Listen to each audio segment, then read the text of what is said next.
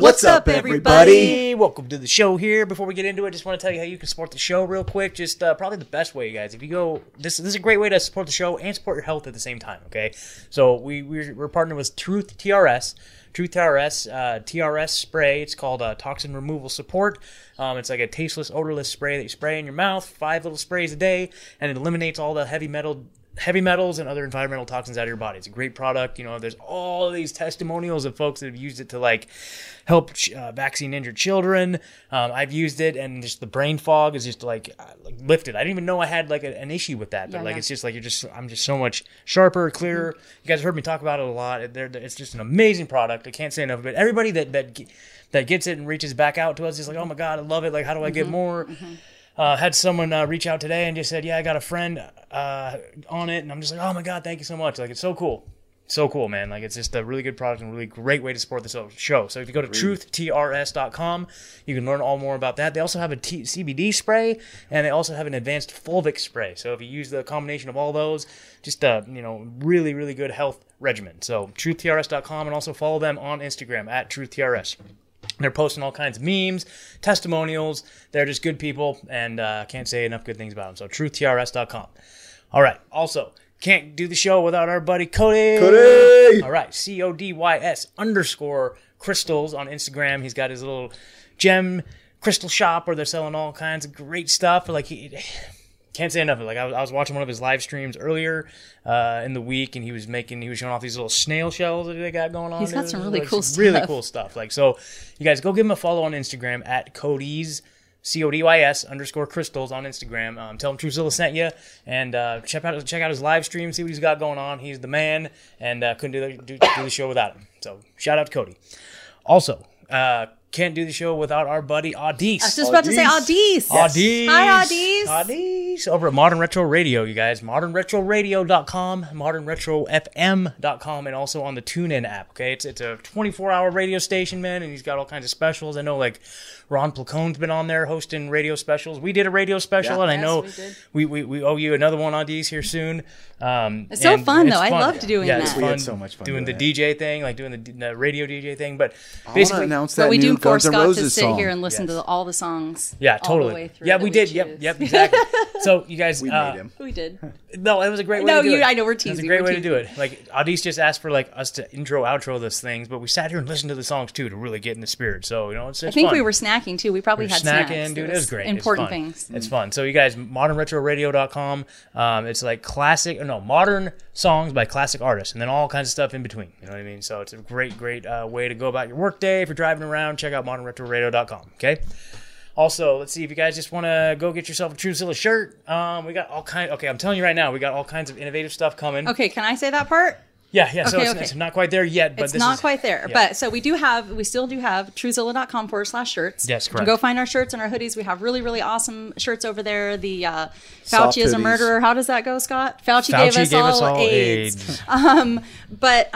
We are actually looking at maybe moving our screen printing for our t-shirts to a local company where we can have maybe some t-shirts something like hemp. Embroidered stuff. So let me tell you about Maribel Embroidery in Lane County. She's who I've had do the hats for the show. Yeah, these hats right here. The glow in the dark. They're fantastic. I just picked this up today. I don't know if anyone can see. Show the back. Look at that, dude. Yeah. It's like, that's official. Super but she does fantastic work, and we're actually in the process of setting up a system with her where you guys, I know you've contacted us quite a lot looking for hats, looking for things like that. So we're going to streamline it here in the next couple of weeks. And I will say, as far as hats, as a bald man that doesn't really like sports that much. Yeah, me too. There are not a lot of hats that I'm like drawn to, but I love our hats. They're great hats. Yeah. So we're going to set that all up so you guys can go directly through that and get your embroidered items, and then hopefully soon we'll get you some t-shirts that will be. We really want to support local businesses. Yeah, totally. With that. But for the time being, you guys, if you want to get a first edition Truzilla t-shirt, you can still get them at the t-shirt shop right now. Go right now. That'll be worth something someday. I guarantee. Like a first edition Truzilla t-shirt, like it'll be like, oh my god, you got that back at. Oh, wow. In the original era. Back in year one. Yeah, year two. We're year two. Dang. I was talking to somebody the other day. I was like, how long have you been doing it? Like 18 months. I'm like, no, not even 18 months. Like, gosh, like. almost 18 months, like 16 months. Like, that's crazy. Since all of the world shifted, it seems like it was since the beginning of time. What a journey. What a journey. What a journey. I'm calling it 18 months. Yeah, 18 months. So, and also, you guys, we also have a little value for value portal. If you go to choosehello.org/donate, if you want to just kick like a quick little Cash App, PayPal donation, you know, we just set up a reoccurring thing on buymeacoffee.com, or we got Patreon. Gosh, I feel like we just need to consolidate all this into like one spot. How you support? Here's how you support the show. Right here, push this button. But anyway, whatever. I like or options or Rockfin. Options or, I was just gonna say Rockfin. Like, yeah, Rockfin.com/truthzilla. You guys, if you're watching the show anywhere but Rockfin, you're doing yourself a disservice. Certainly. We love and support Odyssey. You know, I don't have a whole lot of love for Rumble, but Float.app. We do have. Okay, so if you're either watching this on Float.app or Rockfin or Odyssey, you're okay. But if you're watching this anywhere else, shame on you. Okay. We don't shame you for watching YouTube, because this is maybe how you found us to begin with. And they're not going to see this on YouTube.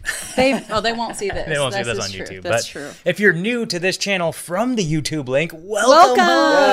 Yes. That would be badass. But anyway, you guys. So yeah, Rockfin.com/truezilla. That's where we do our premium Clowntown updates every week. If you didn't know, now you know. And we just have all kinds of fun. That was a good Clowntown last week, too. That was a good one. We did a free one. If you want to see what it's all about, watch last week. Yeah, and usually the premium ones like is stuff that we couldn't normally say on regular episodes. So there you go. So I also wanted to call out and say thanks and encourage people to support another local business here in Lane County. It's Darkstar Repairs. Elliot's the owner over there, and he is fantastic. My cell phone literally on the charger completely died, and I was hours and hours and hours with Verizon on the phone, and then down at the Verizon shop and told to come back in 3 days for an appointment, and I had no phone, no accounts, nothing. Sounds nice. It was nice for a minute, except for I was a little panicked. Nobody could reach me, and I didn't have anyone's phone numbers, but was able to contact this gentleman, and he actually came to my house.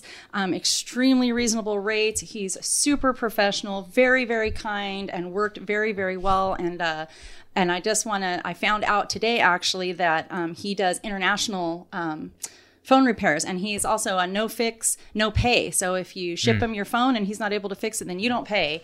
But he was absolutely phenomenal, and when I was really in a tight bind, he was there to help. So I just wanted to give him props for that. We really, really appreciated that. Awesome. Great. What is it? Darkstar Repairs. All right. Yes. Cool. Awesome. All right. All right, guys. Enjoy the show.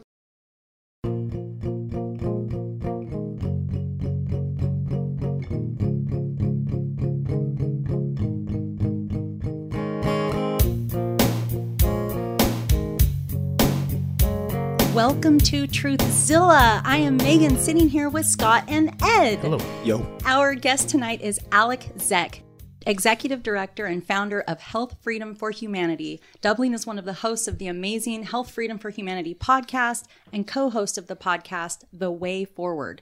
Alec is heavily censored writer, speaker, and holistic health coach who has found himself on the front lines of the battle for medical freedom. Alec, welcome to the show. Thank you for having me. It's good to be here. Good to see you. Thanks for joining us. This is really an honor to have you on, Alec. I know, honestly, to be completely honest, I haven't been following your work for that long, but my baby's mama turned me on to Health Freedom for Humanity and the Way Forward and whatnot. And I've just, especially in the last year, I feel like it's so easy to go to kind of down a dark path with everything going on, but you guys are so positive and always looking at, and there's been a major shift in us too, which I think you guys are partly responsible for, is just is kind of looking at the opportunity of kind of building the new world, right? Is I think what we've really tried to shift and be all about. But I guess before we kind of get all into that, maybe could you tell us a little bit about yourself and like how you ended up in this? I know your mom's story is pretty crazy, and as just maybe a little bit of your introduction into this world. Yeah, absolutely. So thank you for having me again. It's an honor to be able to share my story anywhere that I can, and spread our movement, Health Freedom for Humanity, anywhere that we can. So thank you. So like most people who are in the space of questioning COVID and questioning allopathic medicine at large, I was thrust into this space because of an experience, actually because of multiple experiences. There seems to be this idea that people who are in this space just woke up one day and decided that they wanted to speak on something extremely controversial, lose all their friends and family, have, you know, the majority of society think of them as crazy conspiracy theorists, limit job opportunities, what have you. But the reality is people were thrust into the space predominantly because of experiences. And that is the same for me. I was raised in a home that my father was sort of repeating patterns of generational abuse. So I was abused quite a bit when I was younger by my dad. And my mom was also abused by my dad. And because my mom was very codependent and focused on fixing my dad rather than ensuring that she was okay or dealing with her own trauma or what have you, or ensuring that we were okay as kids. There was a lot of neglect for me as well when I was younger. And around 8th grade, my dad went to rehab. And when my dad went to rehab, my mom went to go see a psychiatrist just because of the, you know, symptoms of depression and anxiety and bipolar that she was experiencing because of the trauma. And at the time we kind of knew that a little bit, but we just thought, okay, regardless, you're having these symptoms, these labels, you need to go see an expert, right? An expert that practices so-called evidence-based medicine. And this psychiatrist prescribed my mom, or after meeting with my mom for only 15 minutes, did not discuss trauma healing, meditation, any modalities for healing trauma, did not discuss nutrition, mindfulness, lifestyle, anything like that. It was simply a 15-minute conversation, and then she was prescribed multiple benzodiazepines and SSRIs.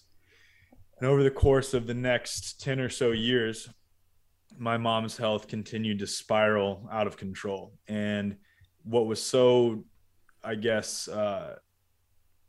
nefarious or subversively nefarious about it is like the mentality behind it, because anytime she had her up moments, we thought, oh my God, the drugs are working.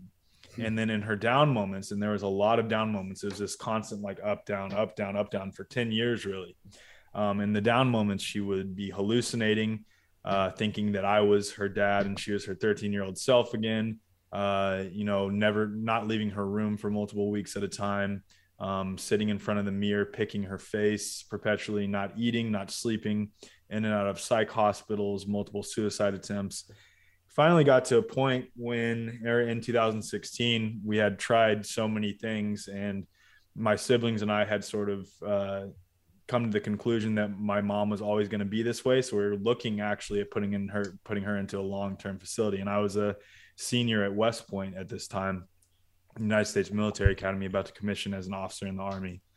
And we thought, you know, she was going to be this way forever. So she needed to be in a long-term facility because we couldn't get too close with her because she had multiple suicide attempts and she was just so psychotic, for lack of better terms, in a state of psychosis for the most part, that we just couldn't get too close to her because it was too painful, right? Because we would, in those up moments, we're like, oh my God, she's back. And then a month later, she would be 2 months straight of just severe psychosis. So or we thought she was going to succeed in a suicide attempt. So we had already written off any chance that we would have our mom back again. And at this point, I hadn't done any trauma healing for what I experienced with my dad. I was always outsourcing. You know, I was Alec, the West Point cadet, Alec, the athlete. I was afforded the opportunity to play sport professionally while I was in the Army. And that was what I did for the majority of my time when I was an officer. But anyway, in 2016, my mom, by chance, a therapist that she was seeing happened to be reading a book called A Mind of Your Own by Dr. Kelly Brogan. And this therapist said, you know, Ali, I am reading this book, and this approach to psychiatry and to sort of your mental state is really different, but it could be helpful for you. I mean, you've tried other things. I recommend you make an appointment with her. So just so happened to be that I was graduating from West Point, which was in New York, and Kelly Brogan had a practice in New York at the time. So it just lined up perfectly. So same weekend of my West Point graduation, my mom went to go see Dr. Kelly Brogan. And remember, Dr. Kelly Brogan at the time, and especially now, if you had Googled her, it would come up as she is a pseudoscientific quack that spreads misinformation. I mean, she's on the disinformation dozen now, right? Yes. And in a matter of 4 to 6 months after adopting Kelly's method to health, which was not identifying with any of these labels, staying off psychotropic medications, focusing on nutrition, mindfulness, healing your trauma. After 4 to 6 months, and again, all the trauma started surfacing because she hadn't dealt with emotions prior to this, but nonetheless, she began healing for the first time in nearly 10 years. And that put me into a tremendous state of cognitive dissonance because I thought she was under the care of these experts. How could they have been so misled this whole time?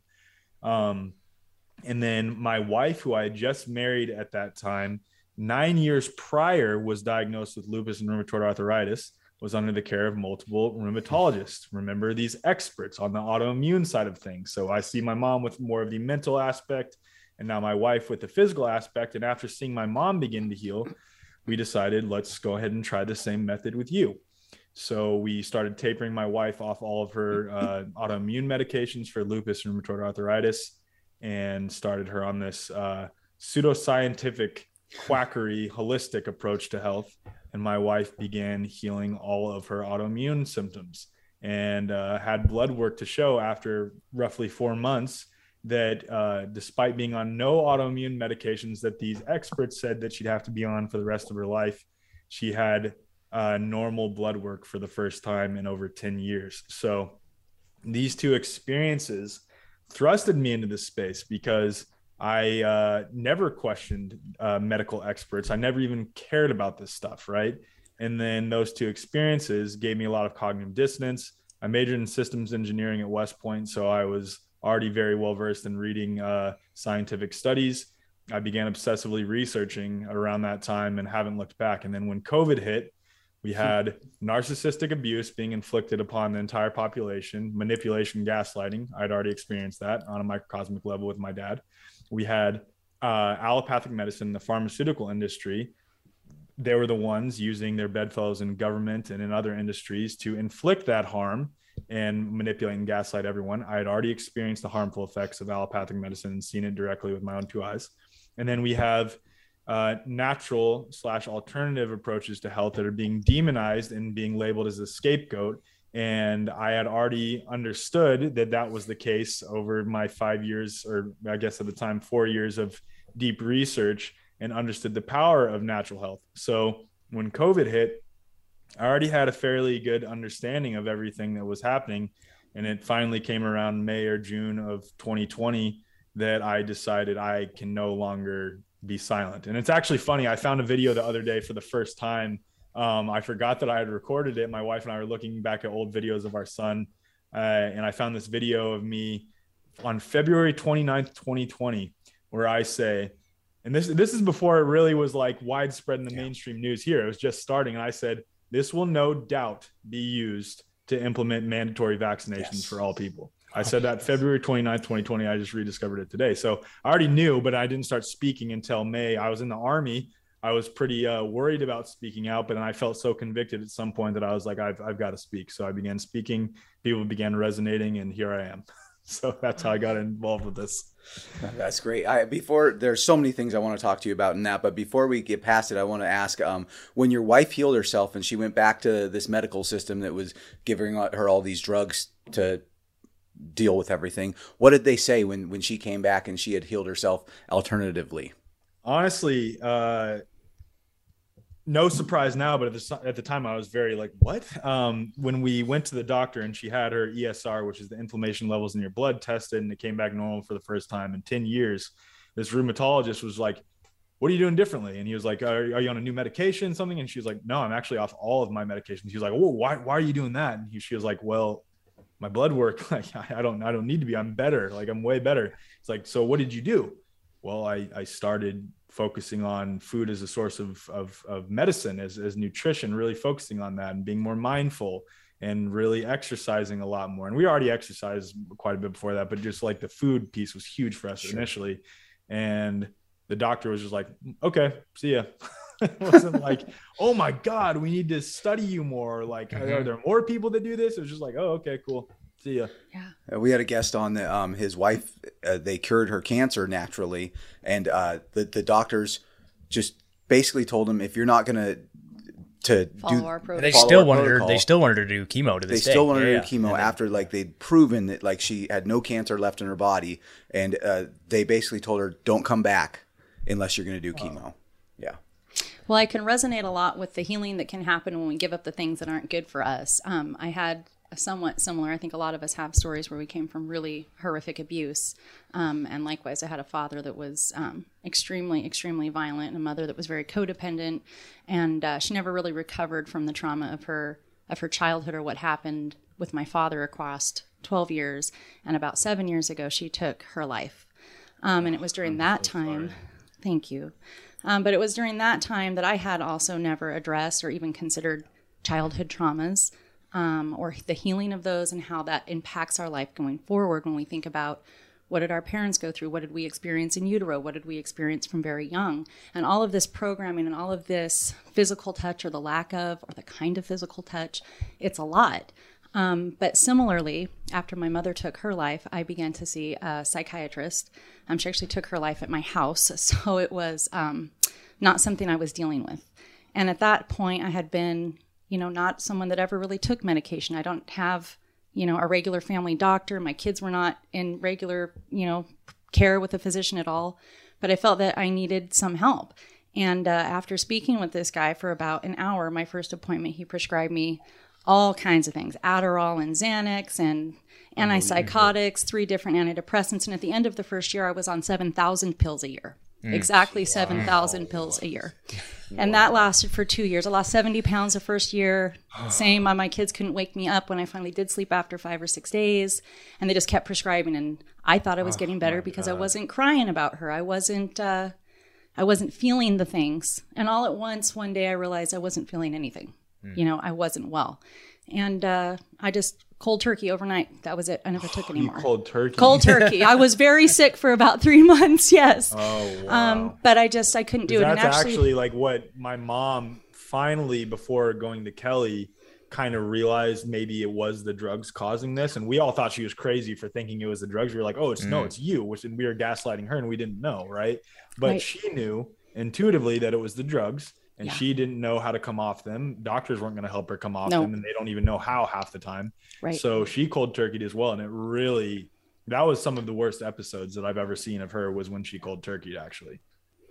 I didn't experience quite the same types of things, like the hallucinating things, but I did. I wasn't functioning well. I guess you wouldn't on that kind of medication. Yeah. So my kids kind of had an absent mom, even though I was in the house for about 2 years. I might have been up 24/7 for days on end, but I wasn't really present. And I was literally in a fog. And I remember after coming down from all of these pills and all this garbage in my system, I lost a lot of my eyesight. Everything was just like I was looking through like a napkin, like just really hazy and filtered. And I knew this is, I could tell like in my instincts, like this is antidepressant, this is that. Because I remembered how I felt when I first started taking it and how it took me out of what was normal a little at a time until nothing that was about me was me or mine anymore. And I started getting exactly as it progressed, you know, they were saying, oh, I had bipolar this, or maybe it was, you know, clinical depression, maybe it was this. But after I changed that was the first step. And then diet. And like you say, and kind of getting involved and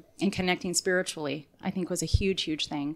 All of these pieces, there's not one single avenue, but it's multifaceted, but it gave me my life back. And now I see when I look back, they didn't have the tools to help me. And maybe that's all that these kinds of doctors knew. But how many of us are improperly medicated when what we needed was to someone to talk to us about what we were feeling, when we needed someone to sit with us through our traumas or even point out, hey, you know what you experienced as a kid, not everybody experiences this. And this is how it shapes you. And this is how we overcome these things. So even like validating, wow, you went through a lot of shit when you were younger, like something as simple as that. Yeah. Right. Absolutely. Mm-hmm. I would say it's been healing for maybe all of us and just you as well. I think walking in your truth, bringing your voice out. I mean, for us, I mean, we started this podcast in June of 2020 as well. And, you know, it was the same thing. It's like we just need to put our voices out there. At some point, we couldn't hold it in any longer. But I guess my next question for you, Alec, would be just, you know, the whole of allopathic medicine. And I think what do you think of allopathic medicine just as a whole? Because you kind of just sum that up. Oh, man. Can I go next? So for acute and emergency situations, I think allopathic medicine is amazing. And I would even go out on a limb to say that there may be some evidence in some specific situations that acute usage of psych drugs makes sense sometimes. But predominantly, aside from acute and emergency care and allopathic medicine, I think allopathic medicine is, for lack of a better term, garbage. Complete garbage. And I think doctors are not, I don't think there's some conspiracy where all doctors are in on it. I think that's the ridiculous thing to believe or to pose. But I think that they're just severely misled by, the Rockefeller education system, 100%. Rockefeller medical education system, and the pharmaceutical education system, because that's all they really learn. So I think allopathic medicine, for the most part, aside from acute and emergency care, is complete garbage. Yeah, it's just, I want to give kind of a shout out that one of our listeners is a good friend of the show. Craig is right now in the hospital fighting COVID. I'll put that in quotation marks, but I think he's about done and going to be getting out of there soon. But he told me today when we were talking, he said, I don't think like all these people are evil in this hospital. I just think they're misled. And I mean, that's the thing, is they're just all misled. Yeah. It's like, and there, he said there was a varying degrees. Some people kind of got it, and some people have just drank the Kool-Aid. But but it is interesting, So I guess with the whole of allopathic medicine, that kind of leads me to a question of, as we've gone on with COVID, one of the things that a lot of people in our movement have put forth is that there's all these treatments that have been suppressed so that we could get to this vaccine mandate. And that's your hydroxychloroquine, your ivermectin, or horse paste, as they call it, or your budesonide. And what do you think of that? I know we had a guest on early on that just, we were shouting this to the rooftops, and he kind of just put us in our place and said, you know what? It's all garbage, right? Like we should like, don't tell them to go this direction when it's all shit, right? Like, what do you think about that? Oh man. I'm laughing 'cause I tend to agree with whoever said that. But there's so much nuance to this, man. And there's so much that goes into, the placebo effect or nocebo effect, or the fact that ivermectin is a zinc ionophore, so it helps your body actually absorb zinc correctly. And if you think about loss of taste and smell, that's a common thing with zinc deficiency. Also common symptom with radiation poisoning. But the point is, I personally would not ever take ivermectin or hydroxychloroquine. If I had symptoms of disease, I don't even like giving a label to anything. I just call it all detoxification symptoms of your body, and that present themselves in various ways. I would do things to aid in that process. I would take, and maybe if it was an extreme scenario, I would take intravenous vitamin C and zinc. I would do ozone therapy. I personally would not subscribe to ivermectin and hydroxychloroquine, but I will say that it's very clear, despite me saying that they are suppressing those things, that there is a push to essentially only have one glorified, heavily touted thing, and then all other things are heavily scrutinized to a degree that this thing is not scrutinized, right? And are dismissed. And it was all because in order to have an EUA provided for these shots, you could not have any other available effective treatments of it. So that's clearly why ivermectin and hydroxychloroquine were so heavily slandered in the media and in government. Yeah, absolutely. They just got legalized in Nebraska for doctors to prescribe them. I just heard, just within the last week. Interesting. Anyways, I want to be clear on this too. I've heard many people have massive success stories with using ivermectin, hydroxychloroquine, but I just think of, for example, hydroxychloroquine, that is one of the drugs my wife got off of. That's what she was on with her autoimmune conditions, and she got off of that via natural means. So interesting. Well, I know. I just ordered some blister packs from India with the ivermectin and doxycycline and zinc, which not for me, but just for, I have older relatives that have taken the vaccine, and that I think, I think it could save their lives down the line. Right. I think, hopefully if they reach that point, because personally, I had the COVID or whatever bioweapon. Yeah. Whatever it is, I experienced it. And, I it wasn't too bad for me, you know. It was 3 days were really bad, and then I started recovering. I took a ton of vitamins. Thank you, Megan. You're welcome. Who zinc. Did a nice delivery? Yeah, lots of zinc and vitamin C and vitamin D, the stuff that we know is effective. But I think those are good to have on hand for those people that aren't going to do that, right? And aren't going to try to make those changes. And, you know, if I give them 7 different kinds of vitamins, it'll probably be much more easier for them to take a little pack of vitamins, right? Mm-hmm. But I struggle, you know. I know personally, I think you might relate to this, is just, I am a huge Tom Cowan fan. Mm-hmm. Like we had him on the show, and he came on the show when I was sick, so I didn't get to be on that show. He booked the interview and then he wasn't able to be there. Oh, but man.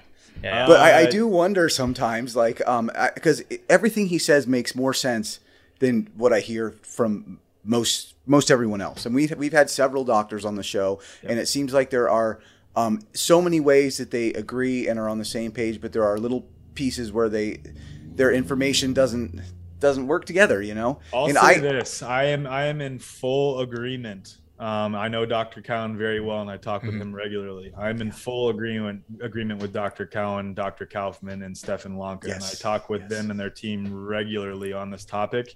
And of all things that I consider myself knowledgeable on, I think I'm the most knowledgeable on this topic. So if you want to go into that, we absolutely do it. I would absolutely love to.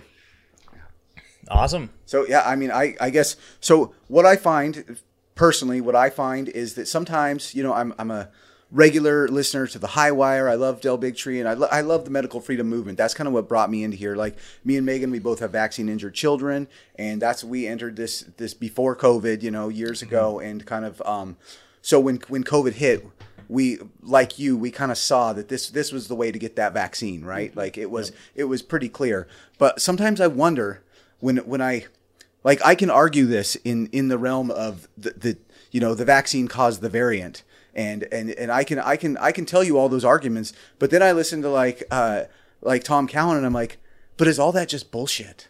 And I'm like, I think it's good to question ourselves, you know. I mean, I'm not a doctor. I've talked to a lot of doctors, but I'd be very excited to hear your take on this and what you think that they would say to that. All right. So all you have to do is ask any virologist, molecular biologist, microbiologist, epidemiologist, immunologist, ask them for one single paper, just one, in which a virus was isolated, purified, characterized, and sequenced directly, and that's emphasis on directly, from the fluids or tissue of a person you said was sick with a viral illness. And they cannot provide you one single paper in which this was done.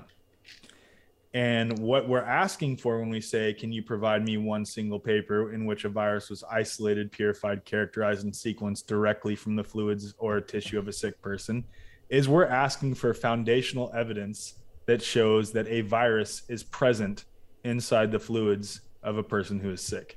That's what we're asking for. And they cannot provide that paper. And then the response to that is, what do you mean? There are thousands of papers, even for COVID, where SARS-CoV-2 has been isolated. And they're missing the point completely. Because if you, the title of the paper reads isolation of insert virus. If you read the methodology of that paper, you will find in general that it goes like this with some varying degrees of ingredients added. Actually, let me use an analogy that Dr. Cowan uses so unbelievably well. And there's one stipulation to it, though. I've been saying this in a lot of speeches lately. If you were to prove or to hypothesize that a ping pong ball could break down a brick wall, but you were to start the experiment by smashing the brick wall several times with a giant mallet, and then you taped the ping pong ball to a giant boulder and threw it at the brick wall, and the brick wall fell down. Have you proven that the ping pong ball broke down that brick wall, or have you validated your hypothesis in any way? I would argue absolutely not. Right? No, you have not shown that the ping pong ball caused the destruction of that brick wall. So how does this relate to virology? So in every single virus isolation paper, every single one without exception, they take unfiltered snot, or sometimes they'll centrifuge it where they're separating the fluids from the fibers. And then they say inside the fluids is a virus of known size so that there's nothing left in the fluids except for the virus. But it's funny because they've never established at the foundational level that there is a virus, and they've never seen it in nature. But that's their thinking. They take those fluids that are relatively unfiltered, and you think inside a sample of snot or sputum or semen or blood or spit or anything, there's going to be millions of RNA, DNA, toxins, proteins, food particles, red blood cells, white blood cells. So they take that unfiltered snot, they put it on a monkey kidney cell, which is known as a virocell culture, alongside cytotoxic antibiotics like amphotericin and gentamicin. All you have to do is Google gentamicin toxic kidneys, amphotericin toxic kidneys, and you will find a number of articles that explain how they are toxic to kidneys. So they put those cytotoxic antibiotics on the kidney cell alongside this unfiltered snot, and also put on fetal bovine serum and Delbecko's modified Eagle medium, or DMEM, which they say are food sources for the cell. The cell then breaks down, experiences what is called a cytopathic effect. So it breaks down into a bunch of fragments, AKA the cell is dying, right? And they take pictures of the fragments and say that those are viruses. So it's essentially that they have the difference in the ping pong ball example that I've given is that we know that the ping pong ball is there. We see the ping pong ball.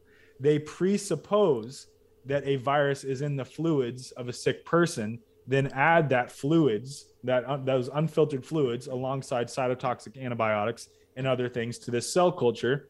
It breaks down. They take pictures of it and say that those are viruses. They have never found the virus present in the fluids of a sick person ever. It has never, ever, ever been done. And that is a shocking statement, but anyone listening or watching this, I want you to go look for yourself. Go read any virus isolation paper. I think you're smart enough to determine whether what I'm saying is true, and to distinguish for yourself whether the methodology I described is actually what is happening. And it's important because it's a perfect example of an affirming the consequent logical fallacy. You can't say, if X exists, then Y, therefore X exists, if you have never shown that X exists and seen it causing Y. Right? Yeah. You can't say that if a virus exists, then it causes disease. Disease is present, therefore a virus exists. You've never established that a virus exists. That's an affirming the consequent logical fallacy. So that's my whole take on that. And if we want to get into, contagion and the appearance or two or more people getting sick in the same space, we can discuss that. There's a lot. We have it ingrained into our mind that it is this one thing. So naturally, we have a tendency to only think about it being that one thing when there's a number of other things that it could possibly be.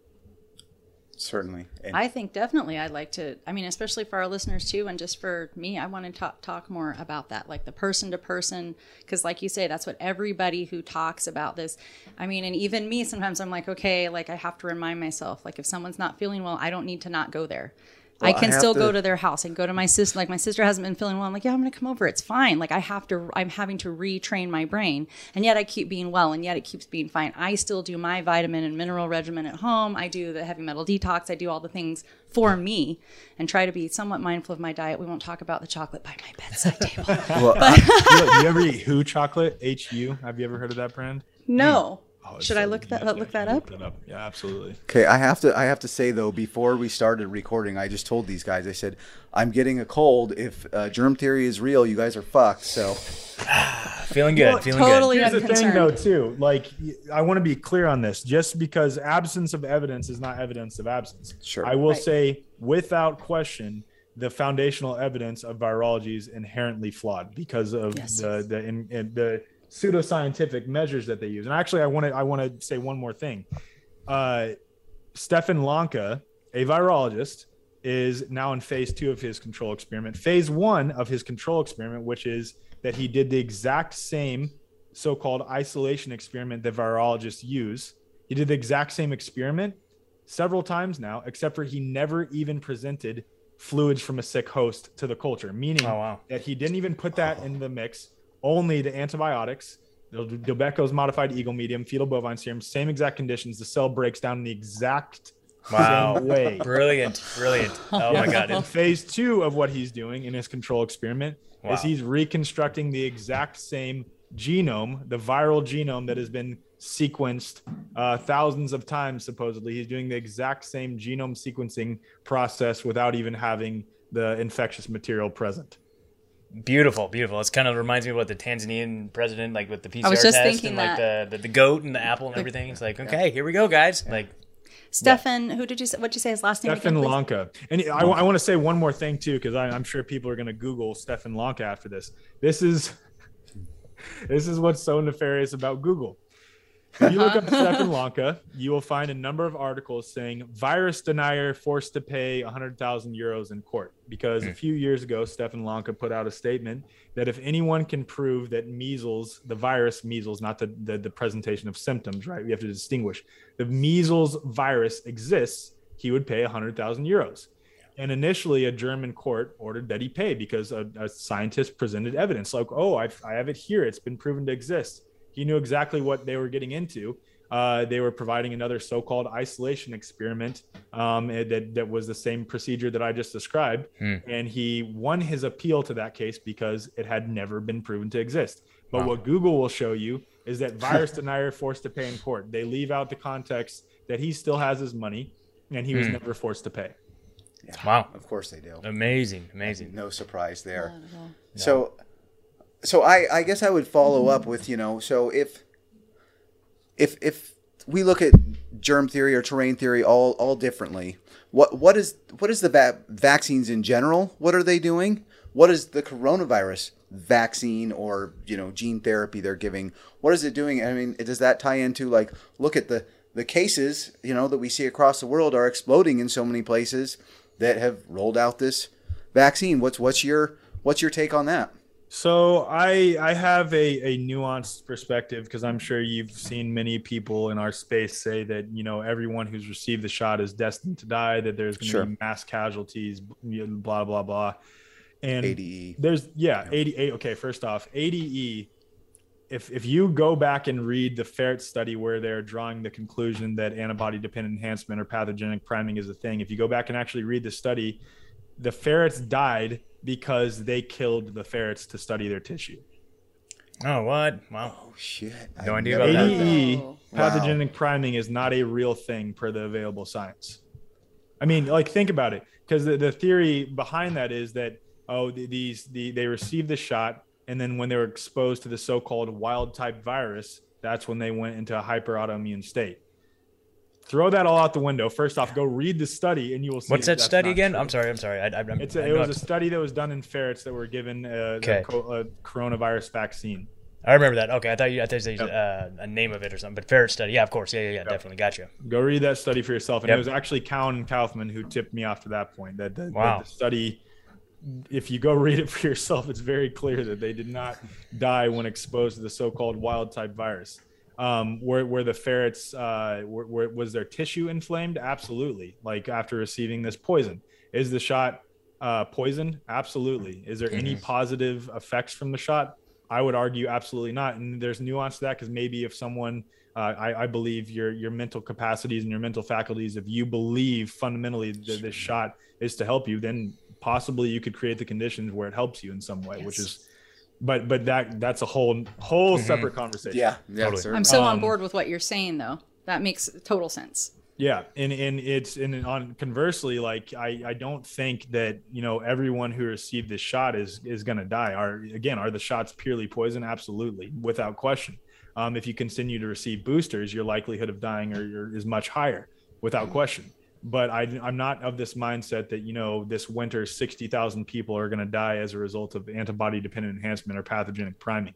I want to comment on something specifically speaking to the data surrounding the shot. So there's this study that just came out recently. The title is Increases in COVID-19 are Unrelated to Levels of Vaccination Across 68 Countries and 2,947 Counties in the United States. And essentially, at the findings of the study, At the country level, there appears to be no discernible relationship between percentage of population fully vaccinated and new COVID-19 cases in the last 7 days. In fact, the trend line suggests a marginally positive association such that countries with higher percentage of population fully vaccinated have higher COVID-19 cases per 1 million people, right? So, and then it goes into three countries that are some of the most vaccinated countries that have exploding case rates, and that's Iceland, Israel, and then there's another one. But the point is that it is very clear to anyone paying attention that these vaccines are not doing what they allegedly are supposed to do, or what the media is saying that they do, or the government. And then the other thing is too, we keep on hearing this idea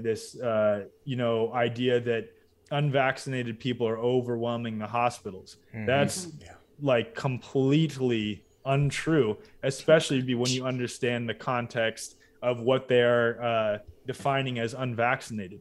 They define unvaccinated as someone who has received one dose or who has received both doses, but it hasn't been more than 14 days since their second dose. And they're also bringing in data into everything that they're saying, all the way back from January, when the majority of the population didn't even have vaccines and was coming into the hospital. So when you have that understanding, you realize that it's complete BS when they say unvaccinated people are overwhelming the hospitals. Right. Absolutely. Yeah. It's the whole thing is just fraud. The whole thing is fraud, you know, and it's just insane, you know, and there's no way they're going to get away with this. I don't think. There's no way. Like, come on, people. Like, they get away with everything. I'm more of the understanding that they probably will, and I think this brings to me to the next point of where I'd like to shift is that, I think we have, like, we're invested in freedom cells here, you know, we're all about, like, let's build your own better. Like, fuck their build back better. Yeah. Build your own better. Yeah. And we've tried to do that in our communities, and we've tried to spread that to our listeners. And I think the idea of building that parallel society where when their system that's already dead crumbles, like, here's the more attractive system that people that really are invested and care about what's going on. And I think that's somewhere, just Health Freedom for Humanity, The Way Forward, like, everything you're doing is just like, it's just speaking my language. And honestly, to me, it's... it has really kept me positive throughout this thing. I've said many times that we're living our best lives throughout this thing. Right? Absolutely. So can you speak to that a little bit and how you see what's going on right now? Yeah. You know, there's a lot of medical freedom or health freedom organizations that are focused on petitioning the government and pleading the government and asking the government to change and contacting their congressmen, their senators, and what have you. And maybe in some cases that has its place. And one example of that would be like if, I could decentralize my life in every way that I could financially, when it comes to food, when it comes to community, school system, whatever. But if they throw a 5G tower in my front yard, because they say that the government has domain over this because the city council voted on that, that's something that I would definitely need to petition the government locally to change. So it has its place. But I would say in general, we are, I don't want to say wasting energy. We are allocating too much energy towards that when we need to be focusing on solutions right here and now, and forming, just like you said, that parallel system or parallel society that exists.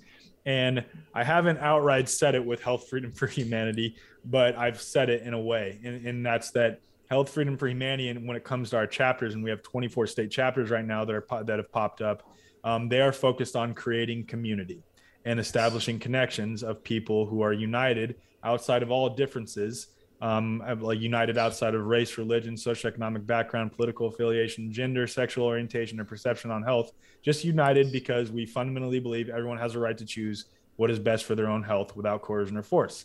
And if society rejects us, okay, we're forming community so we can lay the foundation to form that parallel society. And I think that is the most important thing right now, without question. Like, even more than, you know, the discussion on terrain theory, germ theory, obviously it's good to have that foundational understanding, especially because if you understand that viruses as pathogenic disease causing agents have never been shown to exist per the available evidence, then you understand that they cannot continue to perpetrate this fraud on us. You know, maybe society figures out COVID-19 isn't what we're told, and increasingly society is figuring that out. But what's to stop them from doing COVID-23, COVID-25, some new variant, some new bioweapon, some new so-called bioweapon? If we don't get to the root right now that that germ theory is a fraud and has never been proven to be real, and that terrain theory has much more valid, easily verifiable, you know, results on a day-to-day basis for human beings, then we, then we're going to keep on playing this game. But the point is that is important, but more important is forming these parallel societies. And what I like to say is decentralizing your life in every way possible. Absolutely. Do you guys have an Oregon chapter by any chance? I think we just got an Oregon chapter. Wow. We do have a Washington State chapter. Sure. So okay, cool. I know you guys aren't in Washington, but we do for sure have a Washington State chapter. And I'm pretty sure we just had an Oregon chapter sprout up. So, man, I might have to do some volunteer work. I just lost my job as a drug and alcohol counselor because of the whole vaccine thing here. Oh, so, my there goodness. You go. Yeah. So... yeah. My company has 104 employees, so we'll be seeing how they deal with that when that rolls out. But, you know, I mean, then again, I mean, I look at this like, you know, if they take my job, there's going to be that door is going to close and there's going to be a better door that opens. Yeah, right? Absolutely. You know, I think that's been my experience throughout this whole thing. That's been my experience. You know? Yeah. Just in the last, people are being faced with, like, again, I want to validate people, very, very tough decisions, like without question, like taking a leap of faith. People are having to face the possible situation of, you know, losing their job, losing their income, not being able to provide for their family.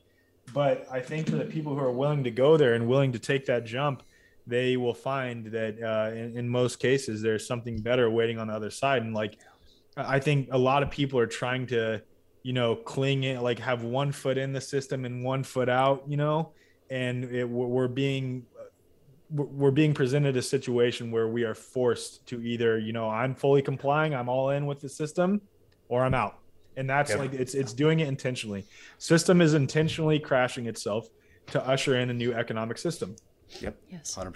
That's it. They're going to continue doubling down on this. I mean, we saw what happened in New York State. They were willing to lose 70,000 healthcare workers and not bat an eye, even though they were the so-called epicenter of the pandemic.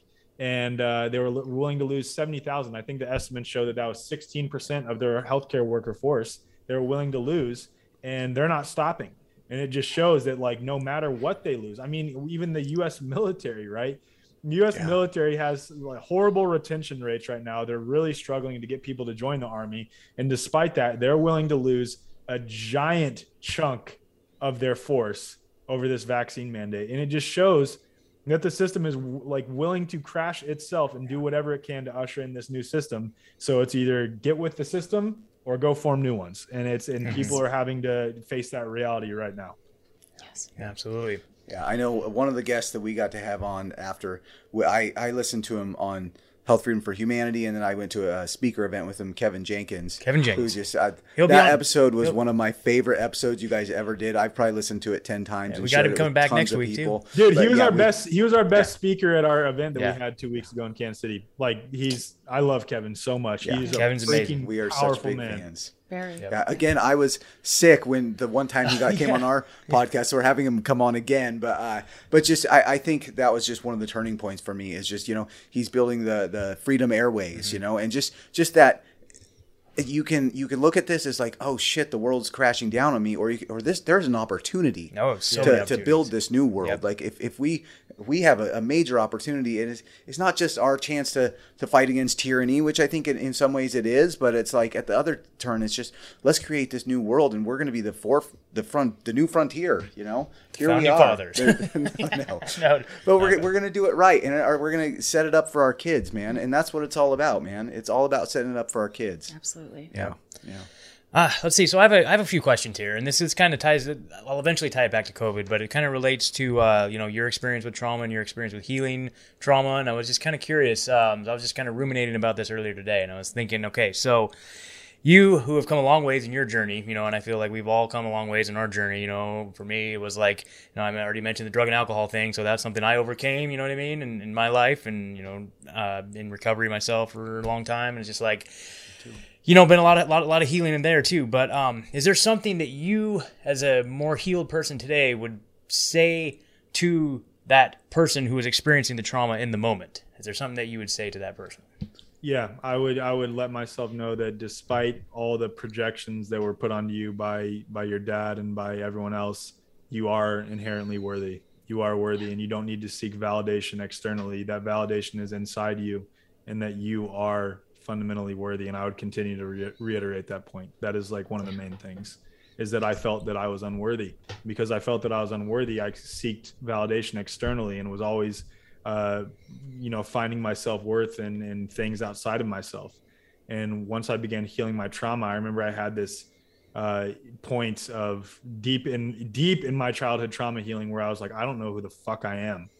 And I broke down crying because I was like always propping myself up as I'm Alec this, the Alec, the West Point cadet, Alec, the U.S. Army officer, Alec, the basketball player previously, Alec, the dude that has all the cool stuff.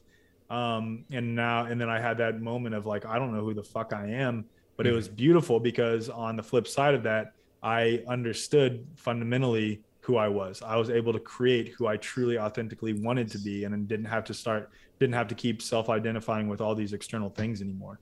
So it's the worthiness thing. I think, a lot of people who are subject to childhood trauma, they feel unworthy in many ways. And it's also understanding that, you know, despite what my dad did, and it was some fucked up shit. Sorry, excuse my language. It was some very, very fucked up shit. He was doing the best that he knew how as a person who had not healed his trauma, right? And that he does love me. It's just that he doesn't love himself, which is why he was acting the way that he did. Right. Absolutely. Okay. Yeah. And so I feel like, thank you for that. You know, I feel like at the core, yeah, so much of it is just a self-worth thing. And I think that, there's the lack of self-worth. And I think we put all these like barriers around that, you know, the sense of humor, just like, you know, all these barriers we put to keep people at a distance from getting to that core sense of unworthiness, you know. But I think right now, I feel like as a whole, humanity is going through just this massive trauma. It's like a slow motion trauma over and over and over and over, very deliberately. And I think maybe to some degree, like, you get to choose how much you participate in that trauma. You know, like for me, I'm in it all. Like, I just dive neck deep into it. I'm okay. I love it. I just love getting the new information and just like blah, blah, blah, being on the cutting edge of that stuff. But also, you know, it's very demoralizing at times, you know. So, but at the same time, you know, I feel like humanity as a whole, like just this last week, you know, so many people were forced out of their jobs. You know, this is a very traumatic, challenging, shocking time that maybe not a lot of people are prepared to handle, you know, and they're finding a lot of things, a lot of like inner resources within themselves that maybe they didn't know they had. And I feel like there's a lot of good happening, like we kind of mentioned, but at the same time, it is very, very traumatic. And so along the lines of going back and speaking to that person who is experiencing the trauma, what can we say to ourselves while we're living this trauma right now to kind of reinforce that we're on the right path? Or what can we say to ourselves while experiencing trauma?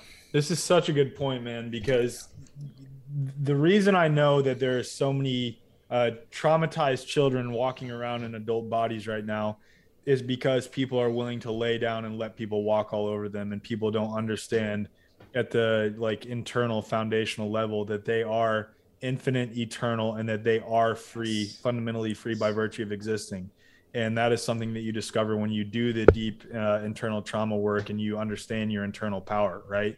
And so many people are allowing government, their employer or whoever else to walk all over them and force them to comply. And the reality is, if people were doing the work to heal their trauma, that would never, ever, ever happen, because people would understand their inherent power, the freedom that is inherent to their being, and they would just say no. And they would know that they have the power in the upper hand. And it's just so ironic, because if everyone did that, this would all stop immediately, because the system relies on our participation to a certain extent. And they know that, you know, despite 16% of New York healthcare worker force leaving, right, that was a number that they were willing to let go of. But I would argue that if it was 60%, because I would think that the majority of the people who got the shot and complied did not even want to, right? No. Mm-hmm. If it was 60%, it would be a completely different story, because the system literally requires us to bow down and banks on us not knowing who and what we are. So I would tell people right now to understand that you are free, that you need to stand as freedom right now and empower other people to do the same. Absolutely. Perfect. Wow. Perfect. Yeah. Yeah, I love it. Well, let's see here. So we got a little bit of time left. Alec, I got two more questions for you. All right? Absolutely. All right. So why, in your estimation, are we here? Oh, man, why are we here? This is what I ask other people on the way.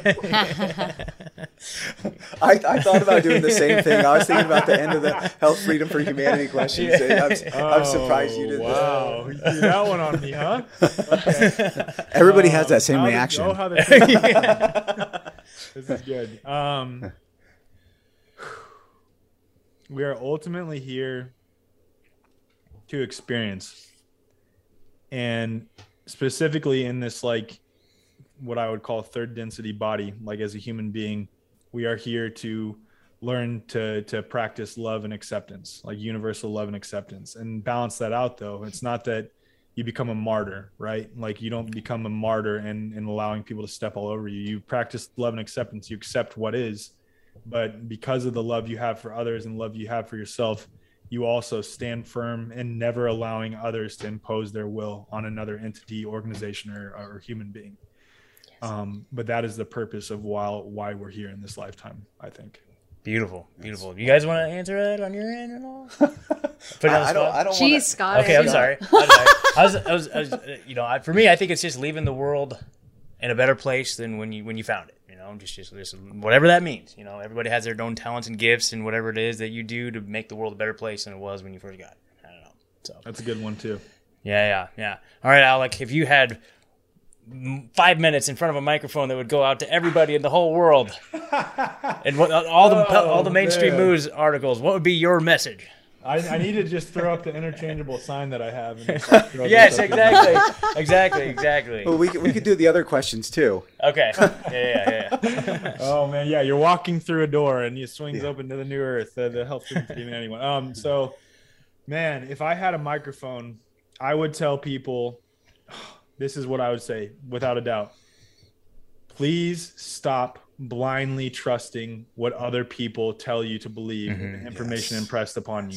Take on information from all sides, but more importantly, trust your own observations and experiences and intuition, and trust that primarily. And then take on information from all sides of the spectrum, but filter that through the lens of your own observations, experiences, and intuition. Learn to trust yourself. Learn to discover that the answers lie within you. And if your own observations and experiences and intuition lead you to a conclusion that is diametrically opposed to mine, good. At least you came to your conclusion on your own terms, by your own means. And that is the most important thing. That's amazing. Love it, man. Yeah, thank you for indulging that. That's great. I've been catching up on your shows too. I'm like, God, I really want to know what he thinks. I had those answers written down. So I was script. Everybody asks those. Yeah, of course. Yeah. Yeah. Oh my gosh. Right on. You guys got anything? I think it's been wonderful. Thank you so much for coming on. Can you tell us where they can come find you? I know they probably should all know, but dude, you would be surprised. I'm on my 8th account and like, I can't tell you the number of times I've been on a podcast episode and I tell them where they can find me. And then like a week later, the host of the episode contacts me and says, hey, my viewers are saying they can't find you anymore. I'm like, yeah, I got deleted again. So, so I think the best place to find me is my Telegram channel. Cool. And that's t.me/The Way Forward, and forward on that is spelled FWRD. So I'll actually just type it in the chat for you guys, so you can leave it in the gotcha thing. It's like your website. Like the URL of your website. T.me/The Way Forward, and again forward is spelled FWRD. Cool. We'll make sure to get everything. We'll get everything in the show notes here for everybody. And man, I really hope that everybody goes and listens to Health Freedom for Humanity and The Way Forward. These are wonderful shows, you guys, like just awesome guests. Like they're talking about the same things we're talking about. Like everyone's in this boat together, man. And really, truly is an honor. I really appreciate the work that you're doing. Like it just it's really an honor to hear. And I think for me to also, maybe I didn't, that there's a whole world of doctors and people that are like starting this new world, like, mm-hmm. and you guys are like evidence of it. So like for me, it's, you know, you think you're losing something, but there are people all over the place that are coming to these same conclusions, and it's yep. really hopeful. Yep. So. Oh, I just wanted to say that I think it's so encouraging and beautiful, and I love how you said that we're here to exemplify love, and one of the huge ways we do this, and I think the longer that I stand here personally and do this, I see that a lot of the things that we heal in ourselves, it really does impact us in a physical way. It impacts us spiritually, and impacts our emotions, and our emotions oftentimes, when we're unhealed, we start to deal with the world through our emotions instead of through reality. There's a lot to it all, but I think that as long as we're always striving for love, that we're striving for understanding, that we're striving to be connected, we are elevating, and we're helping those around us to do it as well. Perfect. Yeah. Yay. Thank you for Absolutely. Being here so much. It was such an honor to speak with you tonight. Definitely. All yeah, right. Thank you for having me. Yeah. Appreciate Absolutely. It. Absolutely. Thanks, Alec. Thank you. Have a good night. See y'all. I mean, I think I'm more of a fan than I was before. Like, and yeah, that's great. I already have listened to tons of his material and love him, but like, just like, he's always interviewing other people. Yeah. Right. So, so to really just hear like his take on everything, man, he's so smart too. Yep. Dude, he's like, I've heard a lot of doctors say that on like Health Freedom for Humanity and stuff. They're like, well, Alec's like, he maybe doesn't have the degree, but he's smarter than, he knows more about this than us. And he articulates it so beautifully and just so to the point and very, very digestible and easy to understand. And I thought it was fantastic. Yeah. I feel like we could have gone so many different directions. I know. I was like jotting down. So I was like, we could go for 3.5 hours. Yeah, we could. Yeah. Definitely wanted to be mindful of his time. So I know I left everybody hanging at the edge of their seats. There's so much more like the spiritual stuff. And I know he's, but anyway, whatever. We'll have him back. We'll have him back. Days, yeah, definitely. Days. He's definitely, hopefully will be a returning guest someday. Yeah. But yeah, just a big fan. Again, this is why I listen to his podcast too, is like, I feel better after speaking with him. Yep. I feel better. I feel more empowered. I feel like, again, we win by creating a better world, and we're doing it. Yep. Absolutely. Should we talk about like, what do you guys think of the new digs, huh? You're probably watching it and you're like, are they standing? We are standing. Well, thank you, Scott, for building the table. Yes. So did you help? I watched it. Okay, so that's moral support. I kept the kids away from him building the table. Well, Megan's been having back injuries, you guys, as you know, and like she wasn't here last week, and it's just like, and she's like, well, if we can figure out a way to stand while we do it, I'm like, okay, well, let's just build a table. Yeah, so if you're out there and you're listening and you're praying, people, pray for me because, I do. Yes. I have an extrusion at L5 and it's horrible. And obviously I'm sort of struggling with care because of all of the mandates in Oregon, and it's getting harder and harder to find good care. Texas. I'm ready. You guys ready? We're just working on stuff here. But yeah, so thankfully I'm back because we have this nice tall table that I can stand behind. There you go. We got the producers got to keep the talent happy. So there you go. Oh, come on. I will. Well, I will just say that I am just so glad that you are here with us. Megan. I'm so glad to be back. I really missed you guys. Without you, we all talked about it, and I was like, well, maybe because I was in such a bad way last week, and I just literally was laying down. I was like 11 days. I could not even get up off my bed, really. And so I was thinking, well, maybe I could, zoom in and, and I was like, guys, it feels kind of extra vulnerable to be laying on my bed while we do this. So I really appreciate this, and it's good to be back in good company. Oh, I missed you guys. So we missed you too. I'm just like this last week. I was like, I almost was just like, I'm just going to go take out a loan and move to Texas. Like, I don't even give a shit. I'll live in a recovery house. Like, I'll find a job. Like, I got to get the fuck out of here, dude. You know what I mean? I just had one of those moments. And then I'm like, you know what? I can't. Like, we got to stick together no matter what, you guys. Like, I got to be in this room with you guys to do these episodes. We can't, we could theoretically do it over Zoom. But I don't think so. I don't think so. I don't care. Well, it's such a good dynamic to have the three heads of the monster in the same room. So I'm like, that's it. Nope. I had like a breakthrough epiphany today. And I'm like, I don't care what shitty job I have to do. Even though, shout out to the folks that I work for. You guys are great. Love you. You guys are awesome. They listen to the show. So it's like, they can't be all of it. They can't be all bad. No, but they've always been really good. You guys might be employing me someday soon too, just so you know. Yeah, probably you guys will save at a standing table. But you know what I mean? Like, it's not like the worst thing in the world. I just get to listen to headphones all day. It's great. You know what I mean? But it's just like, if this is my life, like I've lost everything for this damn show. So I'm just going to keep riding it. And this is a good damn life, man. Yep. I love it. I love it, dude. I love it, dude. The people we get to talk to and hang out with and interact with and network with, dude. And just like the information we're putting out. And I hope that somebody got something from that episode. I hope people get something from each one of these episodes. How could you not get something? And I hope that people just take this and find the motivation, the strength to go out and do other things for people and just this ripple effect spreading. And I hope you like build the new world. Even if it means just looking into a few of these things, there's a few, this one thing on your own, and you share that one little tidbit, that one little seed with somebody else, because they will sprout in the right lives. Yep. So just that's it, man. That's it. I want to look into that ferret study now. Yeah, that changed my whole paradigm on like what's going on. You know, John actually wrote me this morning. He's like, "Hey, Truthzilla." He's like, "Have you guys looked into antibody dependent enhancement?" I'm like, "Oh yeah, a bit." You know, I'm like, "Quite a bit." Though, I have always questioned though, and I'm glad I asked him, and I still am questioning. Like, yeah, I'm not. I want to look determined into it either way, but it does feel like I can argue in like two different spheres right now. Mm-hmm. And like, so I'm just not convinced for sure which one is right. I don't always think that they have to be separate though. I feel like you can still believe in terrain theory, but there can still be part of this germs theory stuff too. Mold shit. I've been reading a lot about mold from Lauren. Oh, okay. Yeah. And other people. So yeah.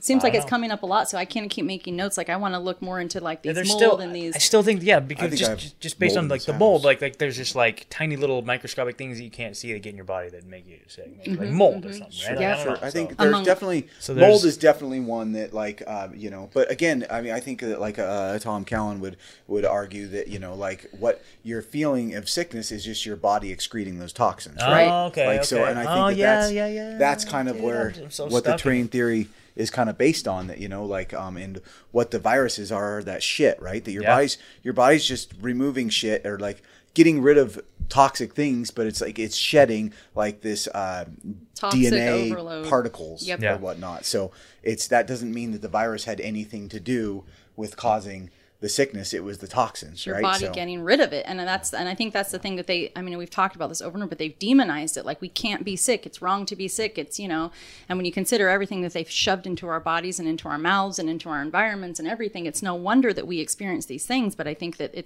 and we've seen testimony after testimony, even in our own lives, when we start taking some of these bad things out of our lives that we recover as human beings, that our bodies and our systems and even our brains and our nervous systems and our spirituality, we do recover. We're not arrested to be sick. We're not arrested to be, failing at whatever it is that they have shoved down our throats to make us be, unable to feel like we can be empowered in health. Yeah.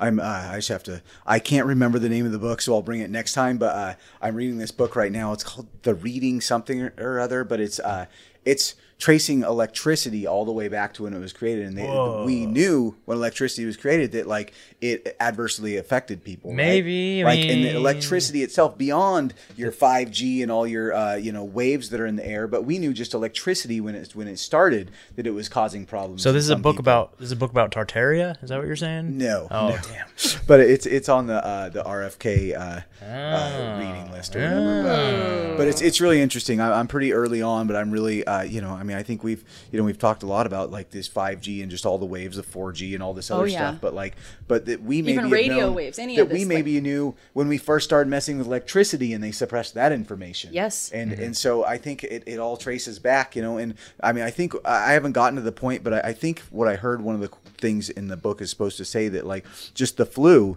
is a reaction to like the electricity and the radio waves and whatnot of its time, that every time we've created a new technology, whether it was the radios or the televisions, there's the new thing that was causing this electric current to go through the air, like that there were new sicknesses and things that came out. Right. So it's and I'm like, which makes perfect sense, because we're organic human beings and we're intelligent enough to create the technology, but that does not mean it's in our best interest. It doesn't mean that's how we were divinely made to interact and to live our lives. Yeah. And that's a really big part. I think that like humanity in general, we think, well, we can have bigger, better, more. We can have faster. We can have technology without ever questioning whether or not that actually suits us as beings. Yeah. And it just follows that same thing that we've seen with just like information being suppressed though. Like they knew this was causing harm, but they suppressed that to get the next big thing, right? And they've just done that. Everything we've looked into, they've done that. That's like their favorite thing to do. Yeah, it's like regulating agencies are only there to like cover up shit, to make